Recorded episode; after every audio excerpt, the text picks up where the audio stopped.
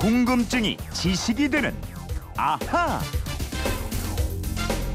예, 궁금증은 풀고 호기심은 채우는 시간입니다. 김초롱 아나운서 어서 오십시오. 네, 안녕하세요. 금요일이니까 이거예요. 아하 금요 특별판 앗, 앗, 이런, 이런 것까지. 예, 오늘 설과 관련한 궁금증부터 풀어드려야 되겠는데 휴대폰 뒷번호 9120님이 이번 설에 고향에 내려가서 차례를 지내고 설 다음 날은 할아버지 제사를 지내는데요. 차례와 제사는 어떻게 다른가요? 이러셨어요. 이거 다르죠? 예, 다릅니다. 네. 아니 근데 어떤 분들 설 세고 와서 설날 아침에 차례 지내고 영화 보러 갔다 뭐 이런 표현 하시는데 네.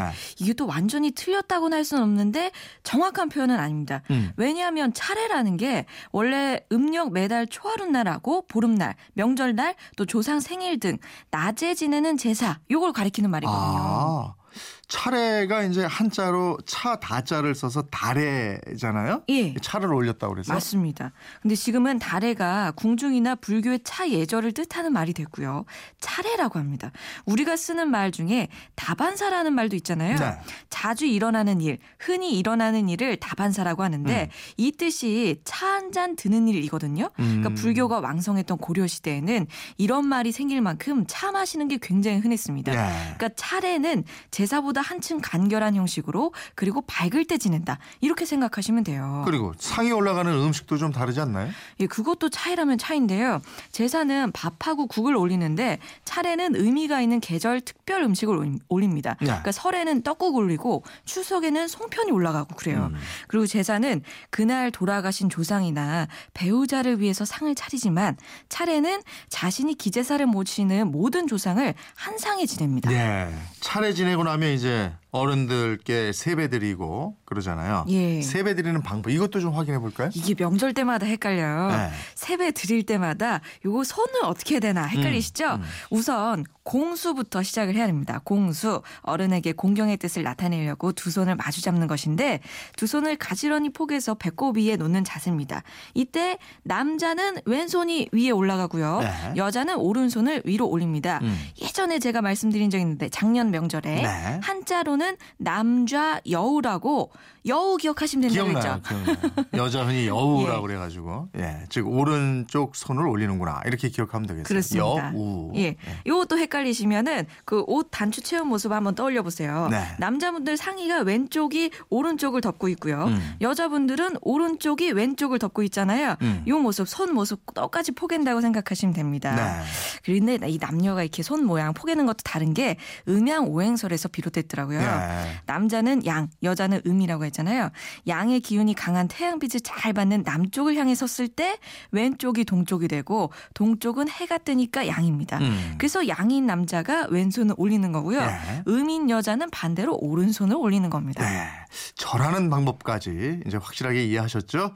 절을 제대로 하지 않는다고 뭐 누가 잡아먹는 건 아니겠습니다만은 전통 예법은 이렇다는 거 이거 알아두시면 좋죠. 예. 아, 애청자 김 기자님이 설 명절에는 가래떡으로 떡국을 만들어 먹는데 언제부터 왜 먹는지요? 그리고 우리처럼 떡국을 먹는 나라가 또 있는지 이것도 궁금합니다. 이러셨어요. 예.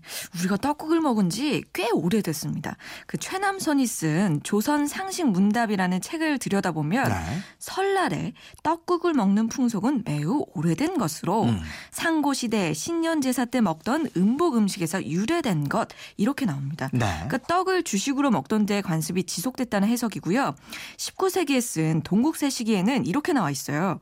떡국은 정조 차례와 세찬에 없으면 안 될 음식으로 설날 아침에 반드시 먹었으며 손님이 오면 대접한다 이렇게 돼 있습니다. 예. 그러니까 적어도 고려 시대 이전부터 있었을 것으로 추정이 돼요. 음, 떡국이 맛있긴 한데 예. 왜 하필 떡국이었을까요? 그러게요. 어제 우리가 설에 대해서 왜 설인지 말씀드렸잖아요. 예. 그 설날은 새로 시작하는 날이잖아요. 음. 그래서 엄숙하게 몸을 사리고 조심하면서 깨끗하게 맞았는데 이 하얗고 긴 가래떡처럼 순 수하고 오래오래 장수하라는 의미로 먹은 것으로 해석이 됩니다. 예. 또 가래떡을 이 동그랗게 딱 잘라서 떡국을 끓이잖아요. 음. 요 둥근 돈 모양이라 그래요. 아. 엽전 모양이 다 같다. 옛날 엽전 썼으니까. 예, 예. 그러니까 그래서 잘랐대요. 떡국 먹고 돈, 재물이 풍족해져라. 맞습니다. 복 많이 받아라 이거였군요. 예, 예. 그럼 예전에도 부자 되세요 이거 썼네. 그러니까 나이 한 살 먹는 것보다 이 돈 많이 먹으라고. 예. 그러면 우리나라처럼 이렇게 떡국을 먹는 나라가 또 있나 모르겠어요. 사실 한중일 세 나라의 설 풍습이 엇비슷하거든요. 네. 이 문화라는 게 서로 영향을 미치니까요. 음. 떡국도 그렇더라고요. 일본은 오존이라고요. 된장이랑 가다랑어 그 다신물을 만들어서 네. 찹쌀떡을 넣고 끓인 음식이 있어요. 일본식 떡국을 먹고요. 중국에서는 쌀로 만든 경단을 국물에 넣은 탕위안이라고 있습니다. 그러니까 중국은 또 워낙 땅이 넓어갖고 음. 네. 남쪽 지방하고 북쪽 지방하고 다르게 먹는데요. 어, 어떻게 달라요? 그 중국 북부 지방에서는 만두를 주로 먹습니다. 네. 아무래도 이 밀 생산이 많기 때문이고요. 쌀을 많이 재배하는 남부 지방에서는 이 탕면을 주로 먹습니다. 음. 우리 한반도도 남쪽에서는 떡국을 먹고 북쪽에서는 만두국을 주로 먹었었는데요. 네. 이 중간 지역인 서울에서는 떡과 만두를 함께 넣은 떡만두국을 즐겨 아, 먹습니다. 떡만두 맛있지요. 떡만두가.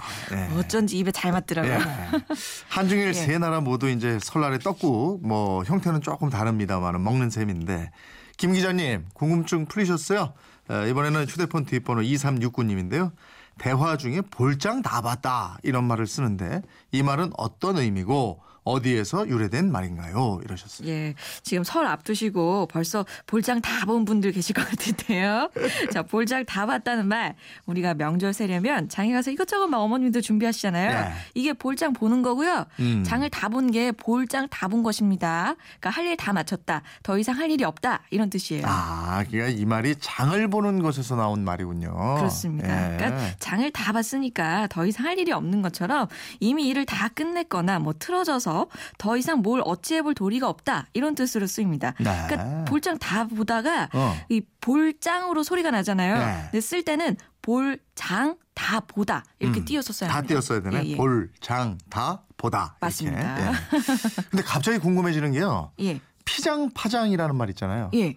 이건 뭐예요? 피장 파장. 아 피장파장 네. 이거는 원래 피장부 아장부 이거거든요. 피장부 하장부. 예, 그러니까 네. 가 장부 즉 사내라면 네. 나도 장부다. 아. 나도 별로 꿀릴 게 없다 이런 아. 뜻이에요. 이 말을 줄여서 피장 아장 이렇게 했었는데 음. 앞에 피읍 들어가니까 뒤에 아장을 파장으로 변해 갔고요. 마치 우리가 라인 맞추듯이 예. 피장 파장 이렇게 했대요. 그이 말의 뜻은 능력에 큰 차가 없다는 뜻이고요. 뭐 너나 나나 이렇게 해석하시면 되겠습니다. 아, 예, 그 뜻이군요. 예. 예.